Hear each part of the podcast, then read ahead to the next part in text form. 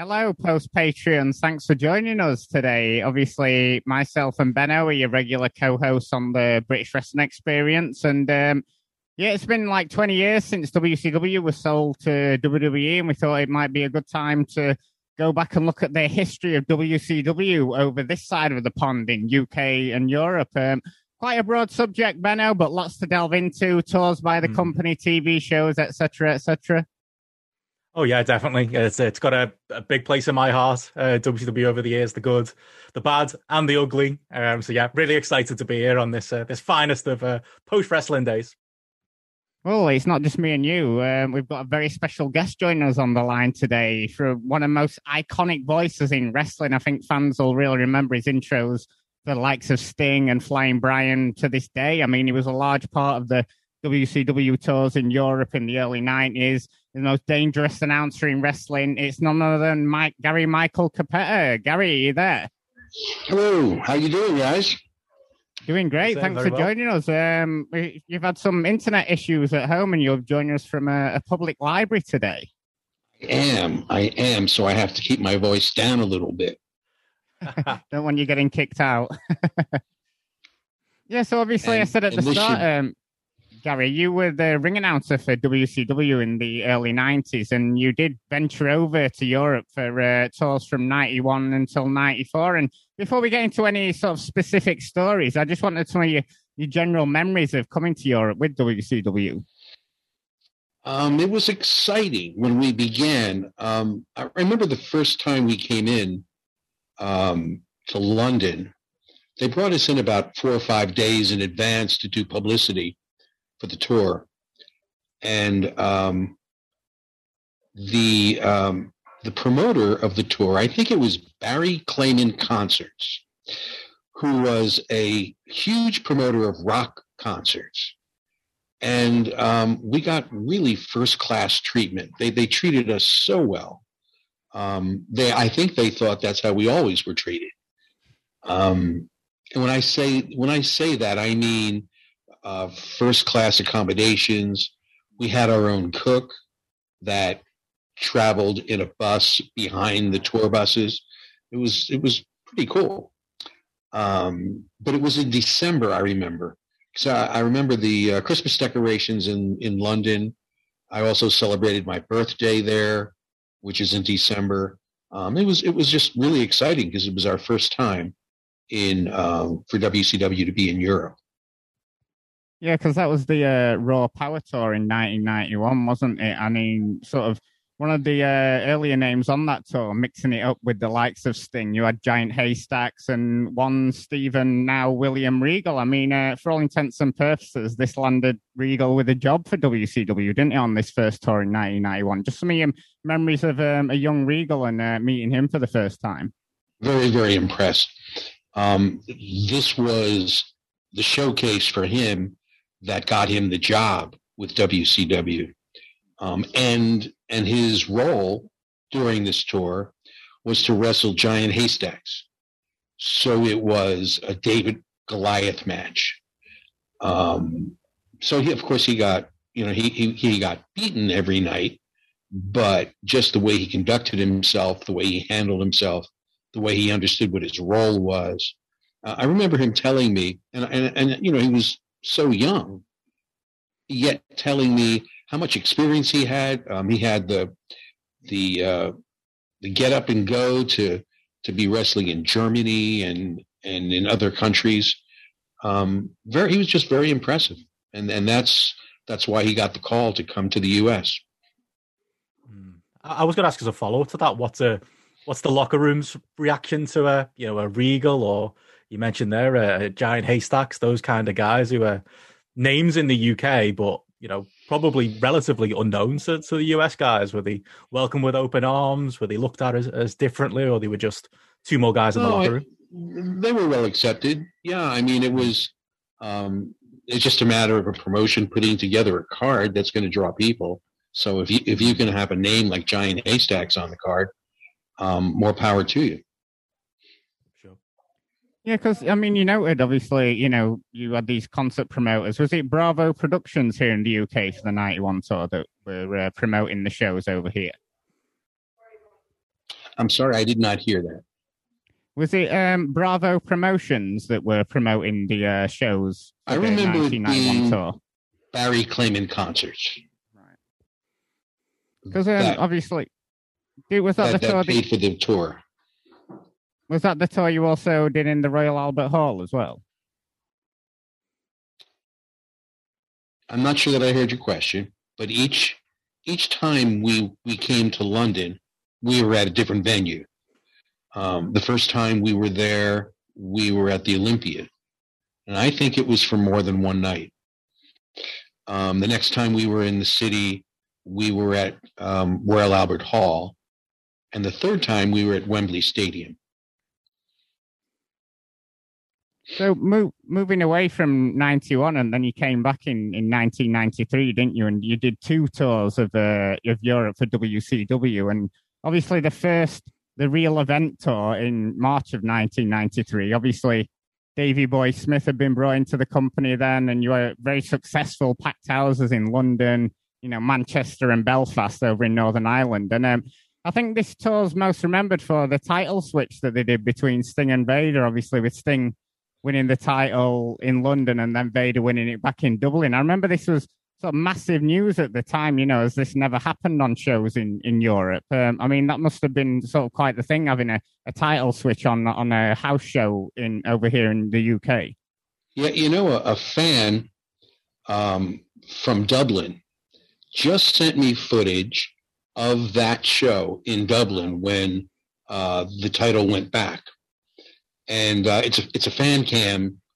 Um, it probably is only the only footage that's available that has that title change. I'm going to be uh, uploading it to my um, YouTube, Twitter, and Facebook accounts this coming week. I'll definitely be interested to see that. Um, but just wanted to go back to Belfast because I think it's fair to say a lot of tours and shows missed out Northern Ireland, sort of like, especially in the late 80s and early 90s. But um, interesting to see that WCW did a show there with a British Bulldog on top. Yes. Um, we had a little bit of a problem. Um, we were supposed to um, come into town that day, do the show, stay the night, and then move on to the next city the next morning. And that afternoon, or earlier that day, there was a uh, a car bomb. Um, so there was there was a lot of uh, tension.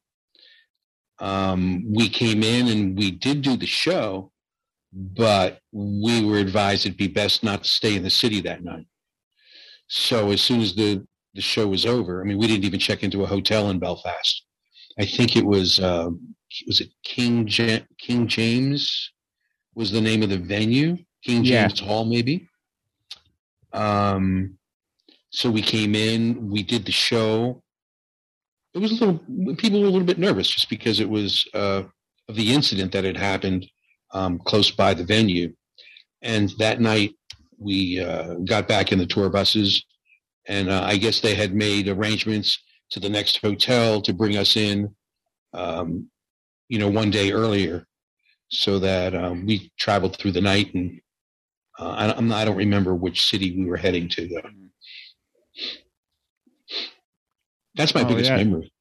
Oh yeah, can you imagine? I can imagine it was very scary for you guys. But um, obviously, you guys came back, didn't you, in October of '93, and you did shows in London, Manchester, and Cardiff. And I think obviously this is most famously for the show you guys did in Blackburn. You know the notorious incident between Sid Vicious and Arn Anderson at the at the hotel after the show. You know, both Arn and Sid have, have had different sides to the story, but we know it involved a fracas involving a pair of scissors and trips to the hospital, and then Sid eventually getting fired from the company. Um, I mean, what are your recollections of uh, of this fight in Blackburn? I know you talked to um, quite extensively about it in your book. Um, I think that you have to take the entire situation, which started a couple of days earlier, into account. Um, we were uh, we had done a, a, major television show. It, was either a pay per view or a Clash of Champions, um, and then the next morning we flew off to Europe. So uh, a, a, a, show that was of great consequence, thrown on um, an airplane, flying over, wrestling the night that we got there. So there was no down down day. Being put in the bus after that show, and then off we go to where the fight happened. So guys were number one, extra tired. Number two, the promoter had uh, had liquor on the bus. He had, you know, a big uh, beer con- uh, cooler. So guys were liquored up before they got to the hotel. And the hotel, knowing that the wrestlers were coming, kept the bar open. We, we didn't get there until, I don't know, 11 o'clock, midnight. It, it was late. So they wanted to make uh, a few bucks. So when we got there, most of us went to our rooms just to collapse. Mm. And a few guys stayed back and they continued to drink and they so so this was the situation when Sid and Arn got into their their fight and their argument originally um, down at the bar. Um, Arn's room was across the hall from mine. Wow. And I had no idea that there was a problem. So I turned off the lights. I went to bed and I did hear something going on in the hallway. And I just thought, oh God, don't these guys ever sleep? I'm just thinking, you know, the guy, the boys are playing. You know, they're just they're just playing around. And then all of a sudden, my wall started to shake, and the pictures that were on the wall started to to to move. And now I that I know in hindsight, it was you know the guys throwing each other into the wall, you know, in the middle of their fight. And I, I went over to the door. and I put my hand on the on the uh, on the doorknob just to see what was going on, and I just thought, um, maybe this isn't such a good idea because this is this is not sounding like fun anymore. So I waited for things to calm down, and then I went into the hall where, by that time, Too Cold Scorpio and I think it was Vader um, had pulled them apart. Um, but it, yeah, it, that was uh, that. I, like I, I can't think of much worse that could have happened as far as uh, giving us a black eye on that tour because it had made you know headlines all over the UK. Hmm. Oh yeah, Benno, I distinctly remember um, like the Sun and the Daily Mirror and all the tabloids picked up on that story, didn't they?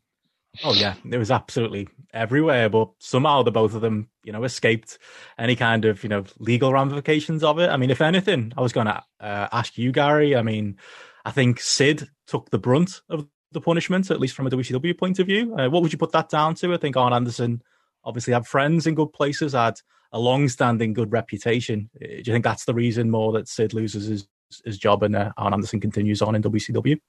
Yeah, um, Arn was always, you know, uh, he, he was just uh, like a favored guy because of who he who he is, how he works, how um, loyal he is. Mm. Sid didn't have that same kind of feeling from a lot of the guys because everybody knew that Sid was just for Sid and Arn was more like a company guy. Mm-hmm. So, um, and plus, I think that Arn's side of the argument was more was more well held. It was more popular. Um, yeah. So, um, yeah, I it it was it was just like really really um, unfortunate. Did that affect the morale for the rest of the talks? You did a couple of dates after the Blackburn show, didn't you? Yeah, it did. Um, I, I, remember when um, we went to uh, to the coast after that. Uh, a bunch of us went out to dinner just to try to like keep it together, just to try to to keep morale from going any lower than it had. And um, in fact, I have some pictures of of the group of us on the coast, um, just posing after we had gone out to dinner, which is something I, I ordinarily wouldn't have done. I, am not I usually traveled alone and not in Europe, but eh, like in the States. I didn't I didn't socialize just so that I wouldn't be at a place like that bar where the where the you know the argument happened, just to avoid those kind of situations. But this was one time that I did. You know, I joined the group because uh, everybody was just down in the dumps. Oh yeah, I can imagine. Um, yeah, and I don't blame you for not wanting to uh, hang out with the boys at the bar after the show. Yeah, I can imagine. Uh, yeah, it's quite the sight. But um, I mean, one place that we've not talked, and obviously WCW toured there extensively, is Germany. And you know, we've not really mentioned that um, yet. And obviously, in 1994, you were embarked on a huge tour of Germany, you know, with you guys doing one town and then sort of immediately driving to the next. I mean, from reading your book, you know, this doesn't seem like the most pleasant of tours. Um, were you, who were you driving around with this time? Were they like ferrying you around on buses or were you guys having to get cars from town to town in Germany? Yeah, we had two tour buses, the uh, good guys and the bad guys. Good guys were in one bus, the, the heels were in the other bus. Um, the problem with with the German tour was um, we were crisscrossing the country, and it, it, made absolutely no sense. Like there was no, we, we would be traveling five hours a night, and then we'd wind up getting into the city where we were going to be performing that night, maybe in time for breakfast on the day of the show and then to try to sleep after breakfast. And I remember the breakfast being like really heavy. Um, um, at, at, the it was they were like breakfast buffets at hotels. Um, the the tour route made absolutely no sense. Um, but that being said, um, touring Europe was one of the highlights for me in working with WCW. Um, you usually like when you when you work i mean you know the, there are cameras there and you don't really think too much of where your performance is going. But it was the first time that i had traveled outside of the states and it really impacted me. It really hit me because you just wouldn't expect people from outside the states to know who you were. I mean i know that's ridiculous. From the time i was in my early 20s the the stuff that i did for the mcmahons was going to japan so, I mean, it, it wasn't anything new, but the experience of meeting the folks from other cultures and other countries um, that were wrestling fans and that, you know, that, that knew who I was, was, it was awesome. It was just, you know, I, I just loved it.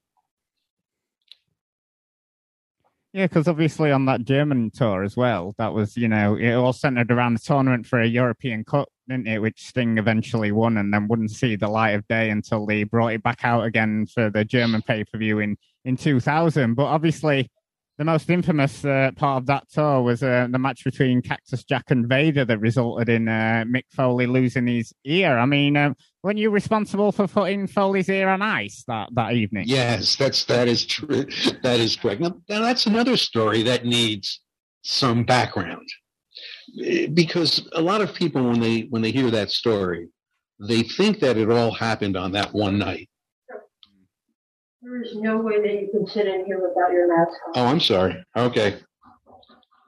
We got this it. COVID time's got to be uh, responsible. Yeah, Good lesson for all the listeners. I'll, and I'll be more quiet. Sorry, um, Gary, getting you in trouble. That's okay. Yeah, sorry about that, Gary. keep, keep, your language clean, guys. Of course. So, can you hear me okay? Yeah, yeah, we can hear you fine. Absolutely yeah. fine. Um, that that started months months before when um, when Foley would would work and he'd be slung into the ropes and he'd stick his head in between the top and the center rope and then he'd hoist himself around and then the referee would have to pull the ropes apart and he would go through to, to release himself and he'd fall to the ground well every time that they did that little by little his ears would get clipped so by the time we got to Germany, his ears were half ripped off the side of his head. He was taping his ears to the side of his head.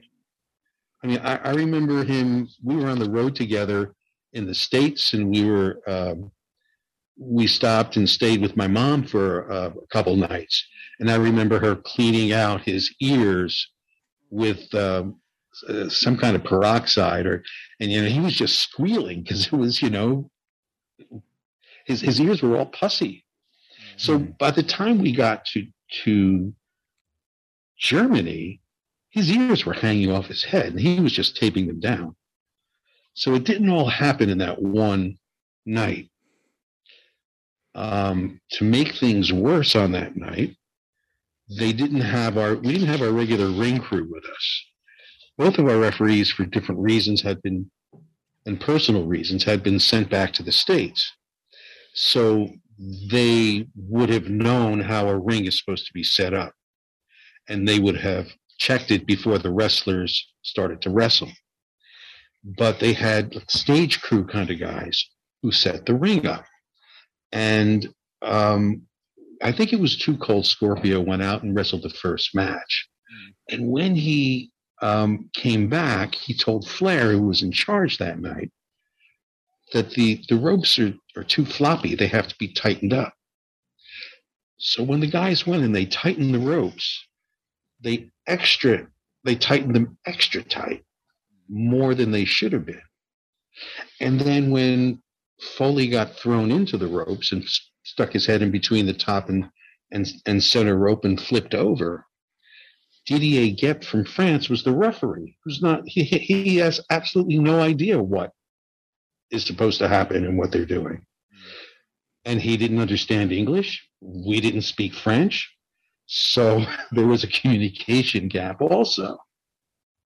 So he didn't know to pull the ropes apart so that Foley could release himself. So these extra tight ropes without anyone helping Foley to pull them apart. I mean, that's that was really the the final the final straw. So that the next time that Foley got in the ring and and he got hit on the side of the head, that's when the ear went.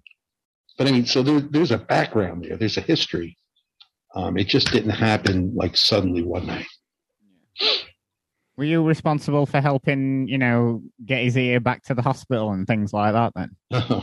so the so the referee, I didn't I didn't know that the ear had come off his head. So I'm sitting, and it's pretty much like my nose is is is about where the mat is, and I just saw the referee like look down, and took his two fingers like they were tweezers, and and picked something up, and comes running over to me, and I heard him yell, ambulance, ambulance. Well, now that I understood. And then he tossed the ear to me. So I, I, I don't know really what it is, you know, yet. And then I look down and I look up at Mick and I see blood streaming down the side of his, his face. So I picked up the ear and I put it in my hand and I never leave ringside. But in this case, I knew that in order for there to be any chance to reattach the ear to his head, I can't believe I'm telling the story in a public library, and there are people probably. um, uh, we had to get on ice to get for there to be any chance for it to reattach to his head. Now Flair was in charge that night. He was the agent.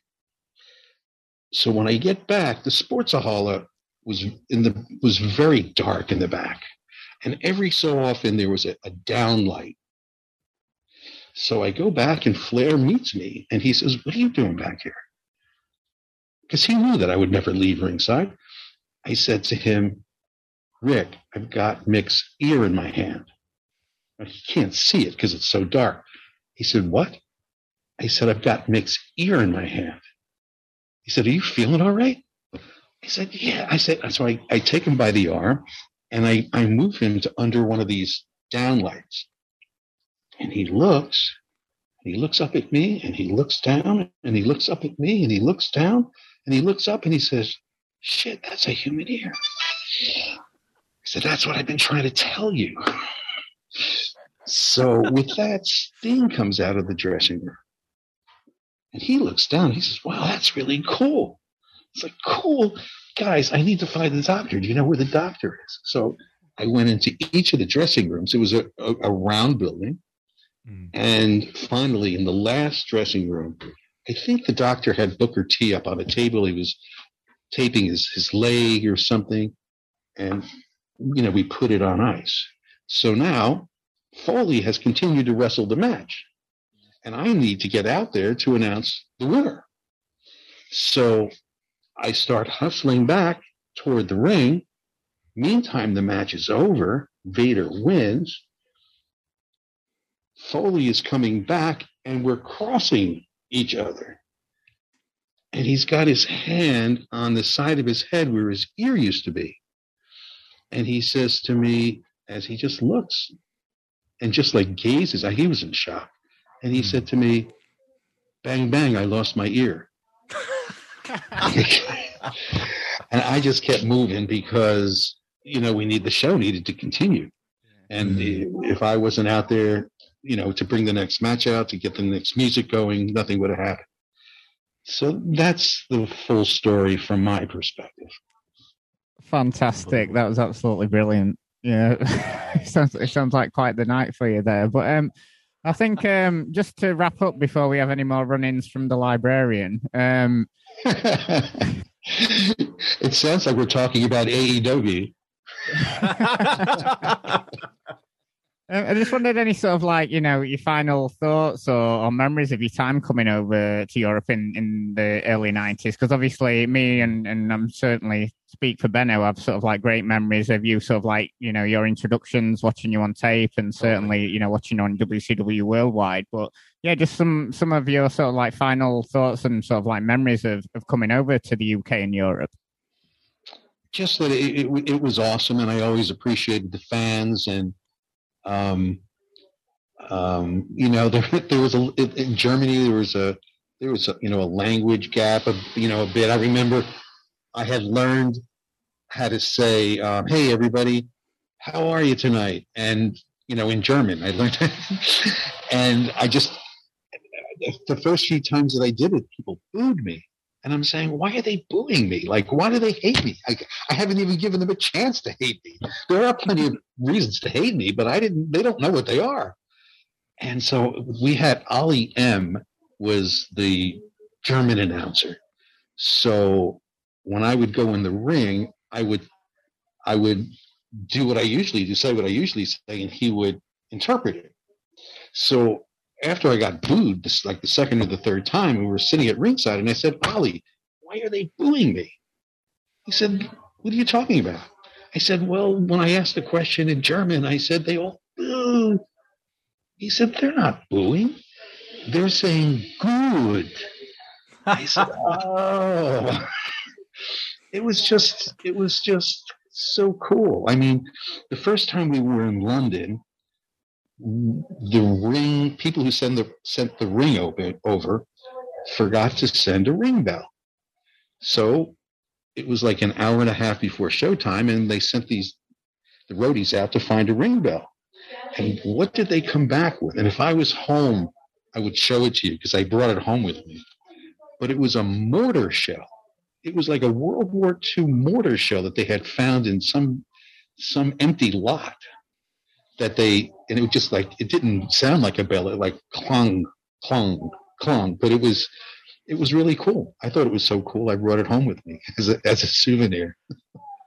Just you know those kind of things. Van johnson he was an old old time actor really famous in the 40s 50s maybe into the 60s and he stayed at one of our hotels and i invited him to the to the wrestling show. It was just you know, the, the, they just it just keeps on going on and on and on. Just so many different wonderful memories. Um, eating at Rules, which is the you know the oldest restaurant in London. It was just mm. I don't know. Uh, the Beef Eaters were wrestling fans, and the Beef Eaters brought us to um, um, uh, a gaming hall, like a nightclub, which was which was a lot of fun you know, which was interesting because you had to be a member to get in.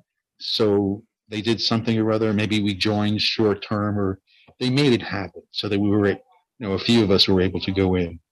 It was very different from the gaming halls and the casinos we have here in the states because it was, you know, much more low key. Mm-hmm. But it was it was wonderful, and I even I even won a few bucks. So, you know, so the beefeaters were cool. I'm not even sure who the beefeaters are, but I just know that they wore these cool hats and they were very nice to us, and that people respected them. So it's like, just so we're on the same side, that's cool. Gary, um, I'm, I'm sure I speak for Benno as well. Thank you so much for joining us. Thank you for obviously making the huge effort to drive out to your public library. I hope you don't get told off on on the way out. But we've listened to stories from you all day, but uh, we've got to got to cut this short now. But thank you so much for uh, for uh, joining us today. Really, really appreciate, appreciate it. it. Thank you, guys. I was going to say, Gary, people should check out your book. Obviously, hopefully, it's yes. it's if it's in that library, they haven't thrown it away now, and you, you haven't got in too much trouble with uh, with Labour Bates. But uh, we're about to throw me away. Um, yeah, people can uh, if they want to chat with me it's on Twitter. It's Gary Cappetta, and on Facebook, it's my initials GMC, the number four real GMC for real. Join us there, and some pretty cool stuff. It's a lot of memories I share there. Excellent. Yeah, be sure to follow Gary on Twitter and definitely check out his book. It's a it's a fantastic read. And uh, yeah, we'll let you get off, Gary. But thank you so much for joining us. Thank you. Thank you, sir. Thank you. Take care. Oh, Benno, that was fantastic. Loved hearing those Foley stories. Loved hearing all about, you know, the answered stuff. And, you know, obviously we've read about those stories like for years now and, and hearing them from the source himself. That was amazing. And even got a uh, little run in from the librarian there. there we are, Lever Bates herself. Yeah, um, obviously, you know Gary Pro's Pro um, coming in and uh, and joining us uh, where his uh, home internet wasn't working. He still made the booking, uh, made his way to the, the local library, and uh, and got on. And absolutely great to see the chat. Loving that there, and yeah, anyone like we said, anyone who loved those stories, yeah, check Gary's Twitter out, and obviously, yeah, get that book. It's it's a fantastic read. Yeah, definitely. Because I mean, I wanted to move on and talk about some of the other WCW tours. Obviously, um, Gary had left the company by the time these tours took place, and it's the. Mm. I think the hmm. next one after the ones that he's discussed were, um, I think, the Hulkamania tour in the summer of '94, where uh, a young 12-year-old Martin went to Birmingham to see Hogan v Flair. I think we also had the. Uh, stunning Steve Austin against Brian Pillman, Sting v Regal, and um, the boss man. I think he was going as Guardian Angel on the night against Vader. And I mean, fantastic oh, wow. memories of that show. And I think it's, a, it's, the only time I've ever actually seen Steve Austin wrestle live. Um, I mean, was this tour sort of not on the young Benno's radar at the time? I mean, obviously, I know you were watching wrestling and things, but um, mm. were these Hulkamania tours not, not, you know, piquing your interest? No, like as a, I would have been, and it seems crazy now, but I was a WWF ho- um, homer at that point. uh, it was, it was, I think maybe 1994, 1995 when I started getting in my local um, video shop started getting WCW tapes in. So I might have, you know, started at that point watching like 1990 to 91, 92 type shows, um, you know, getting into WCW a little bit that way. But as far as like current day WCW at the time, it would have been, you know, 1986 and the, uh, you know, the Nitro years before um, it really came across my radar. But I, I hear you talk those lineups and I know, you know, young Benno would have uh, killed to be at those shows. It is funny, yeah, because it is most remembered for that Hogan Flair match. But I distinctly remember even being a kid, like you know, just being wowed by watching sort of like Pillman and Austin, because I knew all the history with the Hollywood so Blondes cool. and things like that. Yeah, and that was just absolutely brilliant. But um, it's weird, isn't it? Because obviously, uh, companies, obviously WWE tour here, you know, doing house shows and things, but you know, they really concentrate on the UK and Europe when business isn't going the best over in mm. the US, don't they? Because I mean, obviously, WCW became really hot you know, in the late 90s. Um, and when they kind of forgot about the UK and Europe, although we did have a, a quick date in Germany in 97, um, I think it was called the WCW NWO Tour. Um, I mean, one, I, I, think it was one of the shows uh, that made tape. I think the headliner for that was uh, Kevin Nash and Scott Hall against the Giant and Lex Luger. Um, I'd never heard of this show until like a few years ago. I managed to get um, a ton of WCW tapes from some guy, you know, when everyone was moving over to DVDs and the like. And uh, yeah, and mm. pretty decent show actually. Interesting that they literally flew over to Germany in '97 just for a couple of shows and sort of like missed out the UK and that. Is that is that a show you you've had chance to uh, to watch? Only from yeah, looking back, um, and you're right, it is crazy to think, you know they're over there and they're doing doing stuff in Germany, but they don't stop in the UK, which is a big market for them at the time. Um, like I say, Nitro had really taken off on, on TNT, which we can we can get into as well. Um, yeah, I went back and watched a, a, few YouTube clips of like their Germany shows, like the fact that they the fact that they ran Oberhausen at, at Centro, which is like a place near and dear to my heart as far as going to you know to Germany to see WXW is crazy to think that yeah you know mm. Nash and Hall and the lads were we're in, we're in that arena. Um, but yeah, like just seeing the footage as well, you know, rabid crowds, that fantastic, you know, as Gary said there, the German ring announcer who, for some reason on those shows was when the NWO came out, he do people must have seen the viral clip where you know, on the NWO theme music where it'd be like new, new, new world order. They didn't have the voice clips, so the German announcer's literally doing them all in a German accent. He's like, too sweet. like, it's so weird, but it's rabid and it's massive, and I mean, we know ourselves from seeing you know DSF on the uh, on the Sky Planner all those years ago. How big WCW was in Germany, it was never never off that channel. So yeah, I think Germany was seen as like a, a number two market for them. But yeah, definitely strange he didn't come to the UK too.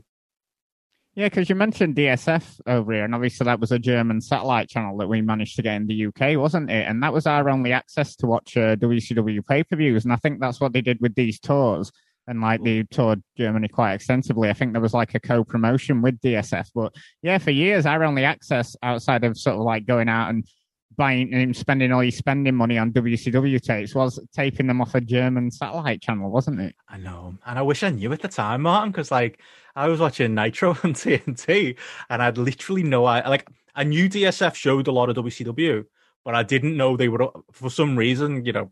13 year old Benno didn't figure out like the the DSF, like how they showed the WCW pay per views, because that was a weird thing at the time, wasn't it? That we get, and we can talk about the TV, we get Nitro on a delay, and then they build these pay per views, and they were never actually shown in broadcasting, in, in, in, at least in an English language on our Sky and cable systems. They were never shown on an English language channel. It was such a hole. Like you look back now, like that to, to a young Benno, it's just like, oh well, yeah, we just don't get to see them. I have to read about it in WCW magazine four four four weeks later, or, or whatever it is. But you look back at that and just think that's typical WCW, isn't it? That's you know, you've got this market, you've got this killer TV show, and you're not just doing that going that extra mile and keeping everyone up to date. Imagine them doing it now. Imagine any company doing it now, an AEW or something. Yeah, well, that's the thing, isn't it? I mean, you like say as kids, you were just like, yeah, whatever. These are how we get to watch WCW pay per views with German commentary on them. But yeah. yeah. it's crazy, isn't it, that you think like how big of a market the UK is, and you know, WCW. No, they didn't even try to sell them to a satellite channel or anything, or even try and like shop it around the network, and no one just seemed to show these pay per views, did they?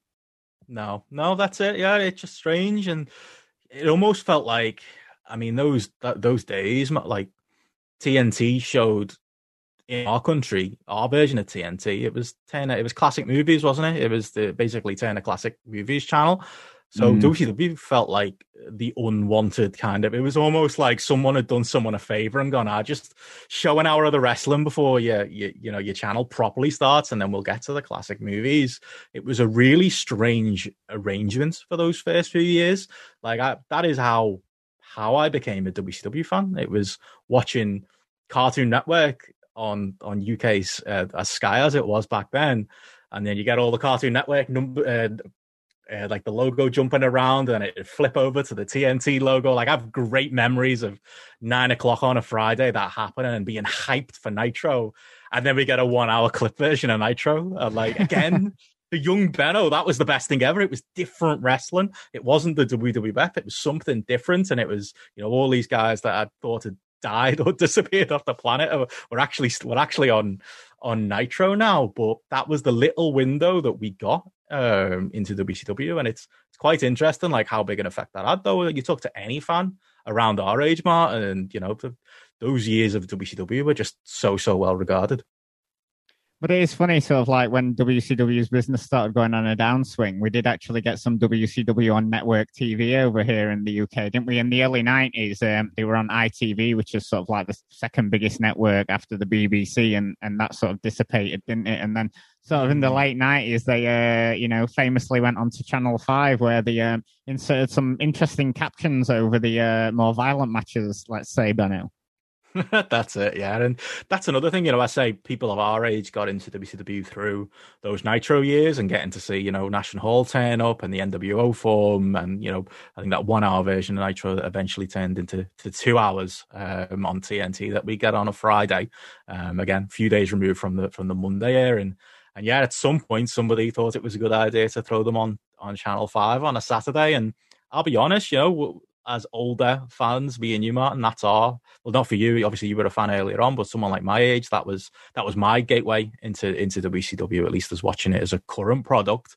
You speak to a lot of younger fans who first discovered WCW or even wrestling in general through that that that that, that program on Channel Five because.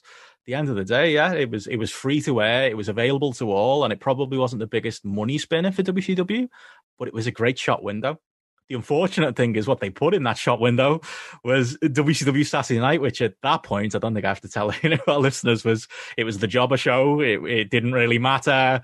And to make matters worse, you're right. It was the yeah the the Batman style Kazam, wow, bang, like graphics Bang, on the screen. pow, boom, yeah. all of that. Yeah, when whenever there was like a, a relatively like hardcore looking spot, like fans of our age will remember, you know, WWE doing the same thing. You know, where they they, they go to the crowd and you have that crowd shot of that one same fan in an Austin three sixteen shirt holding a sign, and that was your moment to know there's just been a chair shot. Um, whereas yeah, Channel Five went that step further with the uh, the graphics and such, but it is quite interesting, yeah, that despite the the quality of the show at that point compared to you know the quality of the show that, that we got with with Nitro and TNT, it still probably created a lot of European WCW fans and dare I say it, a lot of you know European mainstream wrestling fans. Well, obviously, you know, it did create a lot of fans, especially sort of like in the early 2000s, because business was like in the toilet domestically. So, you know, 2000, they decided to come back to Europe and some infamous, for all the wrong reasons, uh, house shows. And then later in the year, they came back for a taping of Nitro and Thunder. I mean, Benno, were you at these house shows live? I mean, huge crowds for WCW at the time, selling out sort of like Manchester Arena and London and I think they did uh, Wembley Arena as well, didn't they? Or, uh, or the Docklands Arena as well. I mean, um, just a, a year away from going out of business. Some of your memories of the, the house show you went to in, in Manchester that had um, didn't you have Goldberg and Sting on the ticket? Not on the house show, no, because this this this is WCW in a nutshell, Martin. This is year 2000 WCW. Everyone stateside had given up the ghost on WCW at this point. They'd well and truly lost the Monday Night War by this point. However, 16,318 of us still went to this house show in Manchester expecting to see the stars because like I've still got my ticket somewhere. Um, I need to put it on my uh, my display in my background, and it's it's got Kevin Nash on it, it's got Sting on it, it's got like you say, it's got Goldberg on it. And as a kid, my assumption is I'm going to a, WCW house show. I'm going to see the big stars. Like I even I think me and my mates even bear in mind, I think I was maybe 15 at this time. We drew signs up you know, we went to the local WH Smith and marked some up for a house show that no one was going to see, but we didn't really know what we were in for. This was my first live experience of going to to a wrestling show, and then we got there, and my God, Martin, like this this lineup, and I was looking like it it. It gives me tremors just looking back at it. It's horrific. It's uh. We got Norman Smiley, Brian Knobbs, The Wall versus David Flair, Hacksaw Jim Duggan versus Dave Finlay, Dustin Rhodes v Terry Funk, which sounds good. It wasn't.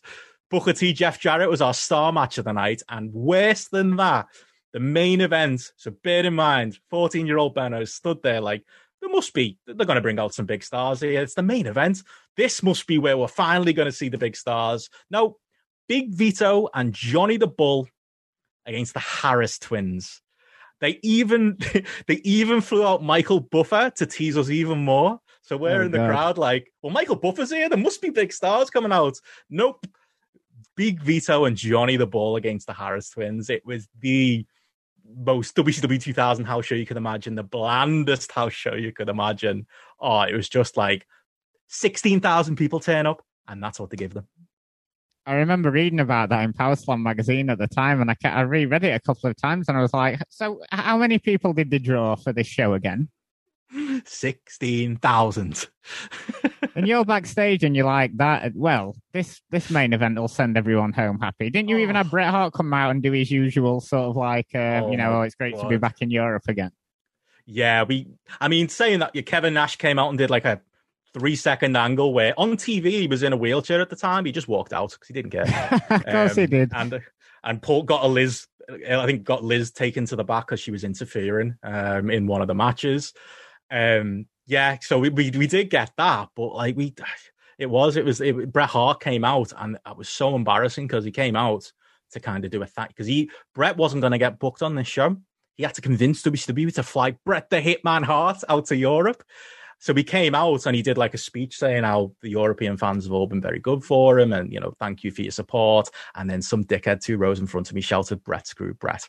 And Bret heard it, looked Oh, at the guy, dear. looked really sad and just kind of carried on with his promo. And that's my memory, unfortunately, of Bret Hart being there. So we couldn't even get that one nice thing. It was just, it was an embarrassment. I mean, you took, but my memory of the, show was I interviewed Hacksaw Jim Duggan for Grapple um, a couple of years ago, and uh, we were talking to him about it, and he was against Finlay from Belfast getting USA chance.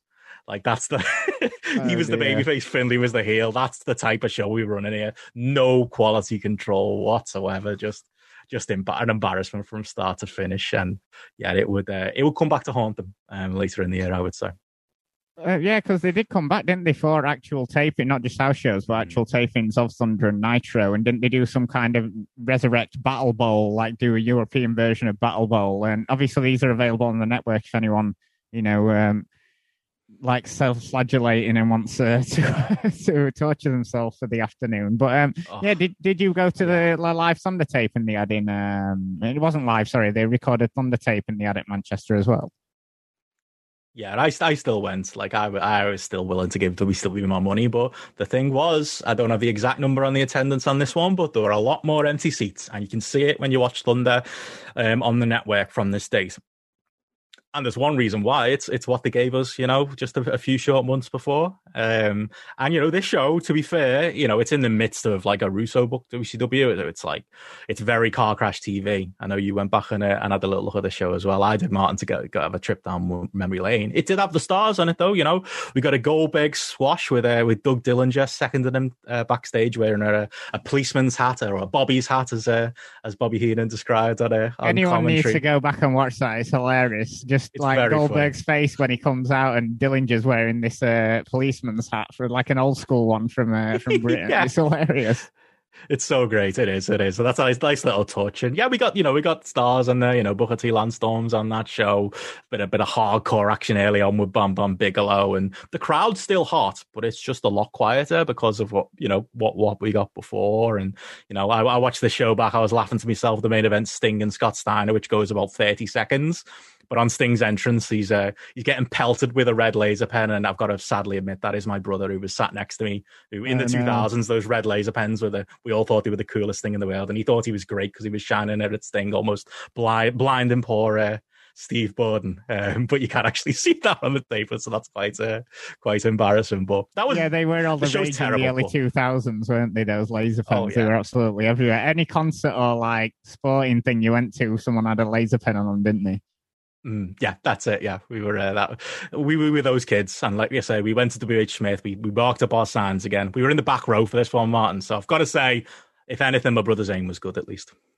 Yeah, yeah, I'll, I'll I'll give him that one. But um, yeah, so I suppose so. Just to wrap this up, I mean, um, it wasn't the final show they did those um those Nitro and Thunder tapings because they actually uh, came back to Germany for uh for another show for DF DSF rather. Um, it's titled Millennium Final, where they sort of resurrected the European Cup that we were talking about with Gary earlier from that '94 German show. And I think rather than it being a tournament this time, it was an 18 man battle royal won by Mike Awesome, who was then put in a three way match with Kevin Nash and Alex Wright. And then Nash won and then lost this thing in the main event for the Cup. I mean, it was all very odd, really weirdly booked show. And um, then it, what's interesting about that one is that Axel Schulz was the referee in the main event. He was a famous boxer in Germany around the time. And I mean, there's a few clips around of, of this show um, knocking around on YouTube and Daily Motion, but um, it's missing from the networks. I'm assuming DSF still own the rights to it, obviously with the German commentary and it being on their network. But have you had a chance to uh, to watch any of this sort of like car crash of a show, Benno, which which drew nine thousand fans to uh, to Oberhausen?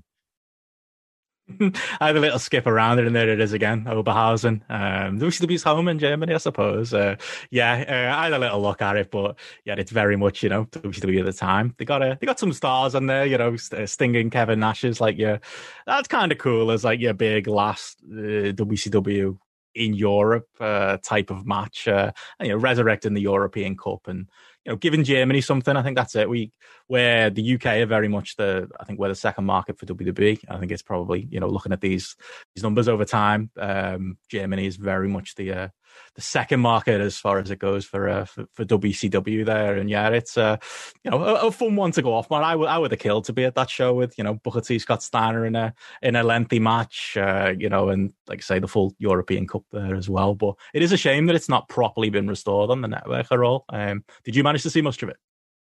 Yeah, I managed to see sort of like bits and bobs at the start of it, and they are really putting over that sort of like Axel Schulz on it because he was like a big name at the time. So it'd be interesting to see if they got any extra pay per view buys from having that big boxer on there. But um, mm. um, just before we wrap up here, Benno, any sort of like everlast, uh, any sort of like last sort of like thoughts and memories about WCW in Europe? I know there's a clip of um Scott Hall that does the uh, rounds on the internet when he was on um, on Live and Kicking. That's like a, a Saturday morning kids show over here, and um, clearly under the influence, sort of like you know. And I don't know how the presenters, you know, quite knew how to take him, did they? No, that's it. And he's clearly, I think he's he's gone on record of saying, you know, it's Scott Hall and you know this period of time. He'd been on a night out the whole night before, um, and yeah. somehow I remember reading that in Power Slam. Speaking of Power Slam, where he'd uh, apparently been out on a, on a bender overnight, and he'd uh, he still managed to get himself to the live and kicking studios and uh, and go live there. And he was, to be fair, fair very you know very uh, he was competent. He was answering the questions. He was quite charming. He was flirty with the, some of the female hosts, which you know, with it being uh, Scott Hall, you can't you can't think any different. But yeah, I remember thinking that was cool. Like we had like a, a WCW guy, you know, at that point on like a mainstream show, because to me, WCW was was kind of like it just wasn't the mainstream mainstream promotion. WF was still the number one, but WCW easily could have been. You know, during this period in the UK, easily could have like stepped up, stepped up, and done what you know TNA, TNA did in later years and made Europe very much a home. What AW are probably going to do in future, and you know make Europe a home. And a lot of WCW's history in the UK, I think, and and Europe in general is you know one step forward, two steps back you know, I've got fond memories of not only Scott Hall on Live and Kicking there, but you remember when Hogan and, and Savage came over and did the uh, the big breakfast um, at the at the oh, time yeah, of Nitro's yeah. launch, and it was, but it was very much one side didn't know what the other side was doing because they're doing all this big promotion for WCW and the fact that you can watch it in the UK, and then it was buried at nine o'clock on on TNT, and like I say, a, a one hour edited format, and you know, it was never like you said, we never got the pay per views. We got these tours, but you know, on a sporadic basis. And as we've talked about, you know, the lineups weren't, you know, always up to scratch either. And it just, yeah, it, it's the two, the dots have just never ever connected really as to what a great opportunity WCW had in Europe to, to take advantage of and be, you know, okay, yeah, late 90s, early 2000s, WWE is very much winning the war at that point. WCW could have had a real firm foothold in our part of the world. And as is the story with WCW, like I say, the way that company was ran and the, the lack of cohesion backstage, it just, it never, never was taken advantage of. Yeah, it does seem to be a massive missed opportunity, especially sort of like in those mid to late nineties times when they they should have had more of a presence over here, but they never did. You know, I suppose with that domestic business being so hot, you know, perhaps they weren't they weren't concerned with the UK. But um, so um, it's almost time up for us, Benno, and um, obviously you know, it's me and you usually on the British Wrestling Experience second Thursday of, of every month, and then obviously, um, you know, you guys have just launched a Patreon for Grapple. Yeah, absolutely. Yeah, um, you know, over the uh, the Grapple podcast, which you can find uh, absolutely uh, anywhere that podcasts are sold. We do that every Monday. But yeah, we've just launched a Patreon where we are doing some retro content. You put me in the mood now, uh, Martin. I want to go back and watch some uh, some retro WCW. Uh, we did a it's WrestleMania season, so we've done like a WrestleMania eight review and uh, similar to what Braden and David have been doing. We did a, a, a Hidden Gems uh, WrestleMania uh, podcast with a few uh, undercard matches that really took our fancy in the last week as well. So yeah, you can check uh, all of that stuff over at uh, patreon.com slash grapple. Uh, and you can follow me at Benson Richard. And as I said, you can catch me on uh, the British Wrestling Experience once a month uh, where we chat, uh, chat British wrestling. And tell you what, Martin, Gary Michael Cappetta, we need to get him back on BWE for, uh, for an episode too, I reckon. Oh, definitely. We could get in on for a few hours, don't they? Absolutely brilliant uh, chatting to Gary. And of course, always a pleasure chatting to you, Benno. But um, without further ado, we're going to be handing into the to the next show. The uh, Nubian Wrestling Advocates is going to be Marcus, the Professor Chris, Uncle Nate, and of course um, the man himself, Andrew Thompson. So uh, have a great show, guys. Thanks for everyone for uh, listening, and we'll catch you next time.